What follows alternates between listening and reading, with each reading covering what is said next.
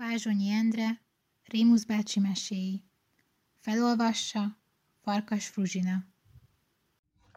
Benjamin bácsi és a farkasok. Hallottad-e már hírét mezei Benjaminnak a kosnak? kérdezte egyik nap Rémusz bácsi a kisfiút. A kisfiú a fejét rázta, hogy nem, sosem hallott róla. Pedig nevezetes állat volt a maga idejében, mondta az öreg. Országvilág ismerte, becsülte. Csak mezeiné asszonyságról hallottam, és a kis bárány kisasszonyokról. No hát, ha tudni akarod, mondta Rémusz bácsi, Benjamin úr mezeiné sógora volt, a bárány kisasszonyok nagybátyja. És miről volt olyan nevezetes? érdeklődött a kisfiú. Mindjárt elmondom, felelte az öreg. Mezei Benjamin bácsi muzsikus volt, mégpedig nem akármilyen, hanem a legkülönbb az egész környéken. Nem akadt olyan nóta, amelyet elnehegedült volna, ha jókedve volt. Tudott régit is, újat is, frisset is és lassút is. Minden valamire való táncmulatságon ő húzta talp alá, estőtél hajnalig, míg dalolt, bokázott is hozzá. Nem csoda, hogy mindenki szerette.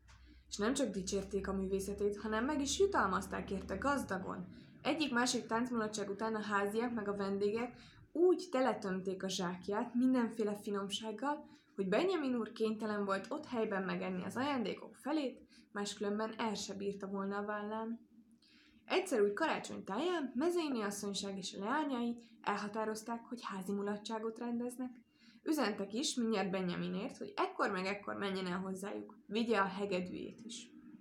Az meg visszaüzent, hogy ott lesz még alkonyat előtt. Csak hogy azon a napon igen csúnya volt az idő, hideg szél fújt, ködereszkedett le a vidékre, a hó is elerett. Benjamin bácsi legszívesebben otthon maradt volna, de gondolta, nem hagyhatja cserben a sógornőjét és a hugocskáit, ha már egyszer oda csődítették a vendégeket, és táncolni akarnak. Hónál elcsapta hát a hegedűjét, és elindult Mezeini asszonyság háza felé. Nem az országúton ment, hanem egy keskeny erdei ösvényen, mert tudta, hogy arra rövidebb. De ahogy ment, ment, egyre sűrűbb lett a köd, egyre erősebb a szél, egyre kavargóbb a hóesés. Benjamin bácsi minduntalan eltévesztette az utat és csak ügyjel bajjal talált rá újra. A végén azonban úgy ellepett mindent a hó, hogy Benjamin már azt se tudta, merre van előre, merre hátra. Ráadásul a sok tévegésben úgy eltelt az idő, hogy lassacskán be is esteldett. Mások talán kétségbe estek volna az ő helyében, leültek volna a földre tehetetlenül, vagy segítségért óbégattak volna. De mezei Benjamint nem ilyen fából faragták, leszekte a fejét és ment tovább. Nem törődött sem a köddel, sem a széllel, sem a hóval, csak azon az egyen bánkodott, hogy a sógornője házában azóta már bizonyára összegyűltek a vendégek, és nem tudják, hol késik a muzsikus. Addig kóborolt a fagyos sötét erdőben, amíg valami gyenge fényt nem pillantott meg egy domtetőm. Mindjárt elindult arra felé, és hamarosan már látta is, hogy ez a fény egy magányos házikó ablakában világít. Ide betérek, ha befogadnak, gondolta magába. Legalább nem kell hóban fagyvan, a szabad ég alatt éjszakáznom. Bekopogott az ajtón. Ki az? hallatszott oda bentről. Mezei Benjamin a nevem, felelt a musikus. Eltévedtem ebben a nagy hóviharban. Nem adnátok szállást reggelig? Keskeny rés nyílt az ajtón. Valaki kilesett. Aztán így szólt ez a valaki. Gyere be! Minden bajba jutott vándort szívesen látunk éjszakára. Benjamin bácsi belépett a szobába, kitörölte a szeméből a havat, azután körülnézett. És akkor azt kívánta, bár csak el se indult volna hazúról, és ha már elindult, legalább ne tért volna le az országútról. És ha már letért, legalább ne tévedt volna el. És ha már eltévedt, legalább ne látta volna meg azt a gyenge fényt. És ha már meglátta, legalább ne kéreckedett volna be a házba. És ha már bekéreckedett, legalább megtudakolta volna, mielőtt belépett az ajtón, hogy ki lakik ott. Mert abban a házban egy hatalmas, nagy farkas lakott a feleségével, az a farkas, amelyik öhömböhöm elől elszaladt? kérdezte a kisfiú. Dehogy is, hiszen ez nem lakott az erdőben. És ezt a farkas nem farkasnak hívták? Nem bizony. Ordasnak hívták, Ordas úrnak. Nem járt a faluban, nem ismerte sem a nyulat, sem a többieket. Mezeiéket sem ismerte? Azokat sem. És Benjamin bácsit sem, de mi a legfurcsább, hegedű szót sem hallott soha életében és hiába nézte, nem tudta eltalálni, mi ez a furcsa szerszám a derékos hóna alatt.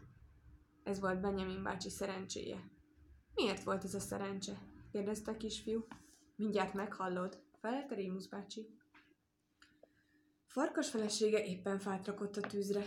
Tessék beljebb fáradni, biztatta őt is Benjamin, ő is Benjamint.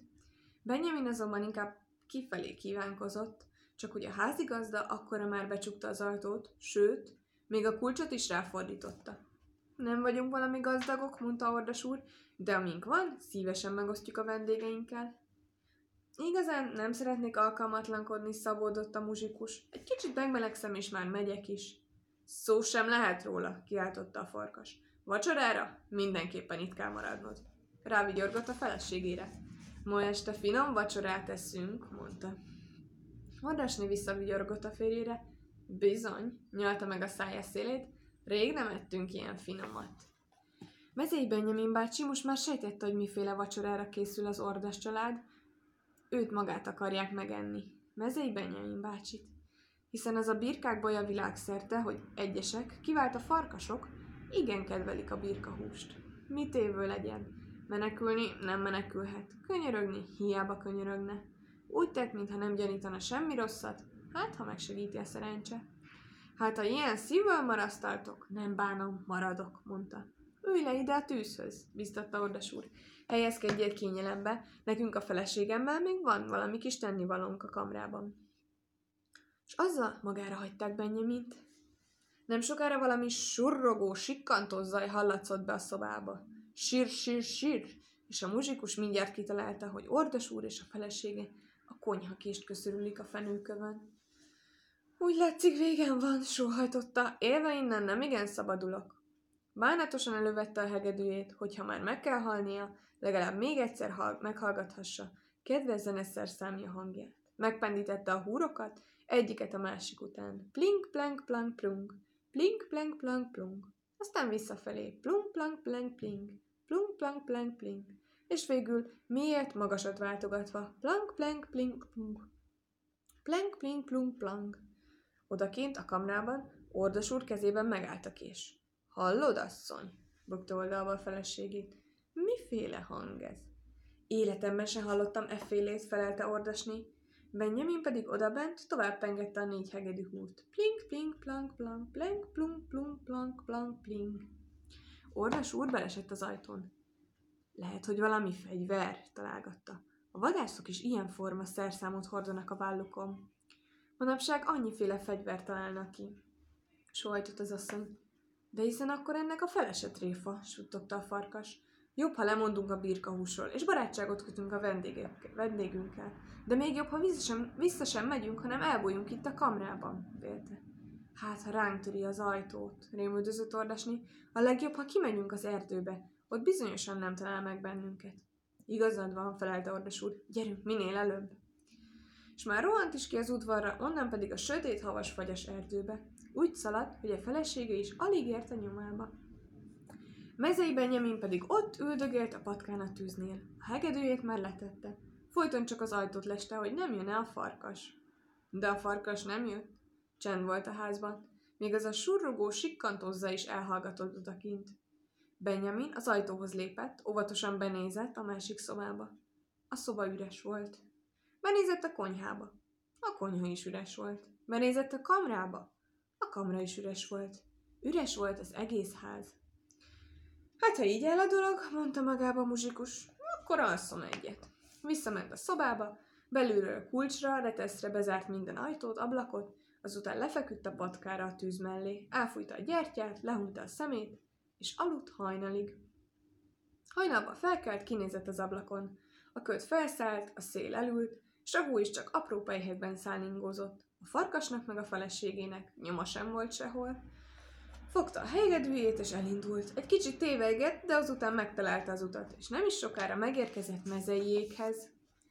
Mezeiné és a lányok elébe szaladtak. Mi történt veled, kedves sógor? kiáltotta az asszonyság. Már azt sem tudtuk, hová legyünk az aggodalomtól. Benjamin elbeszélte, mi történt vele. Csak hogy megmenekültél, veregette a vállát az özvegy kosné. Gyere, igyál gyorsan egy bögre forró kávét, egyél hozzá egy karé vajas kenyeret. A vendégek még mindig együtt voltak, és elhatározták, hogy ha már megjött a muzsikus, hát együtt is maradnak, kipótolják az elmulasztott táncot. Mezei Benjamin megitta a kávét, megette a vajas kenyeret, azután megtörölte a száját, és elővette a hegedűjét, Egy kicsit megereszkedtek rajta a húrok a nagy hidegben, sorra próbálta hangol tehát valamennyit. Plim plam plam plum. Meg visszafelé. Plum plam plam plim. Aztán megváltogatva. Plum plam plim plum. Végül fogta a vonót, és rázendített egy szép, tüzes, szapora, talpalávalóra. A vendégek is, a háziak is táncra perdültek. Legszebben, legfürgébben a nyúj járta, mert persze ő sem hiányzott a társaságból. Elsőnek mezeiné asszonyságot forgatta meg, azután a bárány kisasszonyokat, majd sorjába a rókánét, a farkasnét, a borznét. Még a medve tenyeres talpas feleségét is úgy megtáncoltatta, hogy a derékhölgy pihegve-lihegve roskadt egy karosszékbe, és arra kérte a Gunnert, legyezgesse egy keveset a szárnyával, mert enélkül sehogy sem tud lehűlni abba a meleg szobába. Kitől tanult táncolni a nyúl? kérdezte a kisfiú. Az apukájától, felelte Rémusz bácsi. És az apukája? Az a saját apukájától. És a saját apukája? Mármint, hogy a nyúl nagypapája? Egy tánctanártól. És a tánctanár? Egy másik tánctanártól. És a másik tánctanár? Egy harmadik tánctanártól. És a harmadik tánctanár? Rémusz bácsi úgy tett, mintha gondolkoznék. Őszintén szólva, azt már nem tudom, válaszolta végül, hogy a harmadik tánctanár kitől tanult táncolni. Nem. Ezt igazán nem tudom. Lehet, hogy az apukájától, mondta a kisfiú. És az is az apukájától, és az is az apukájától, és az is az apukájától. Lehet. Felelte Rémusz bácsi.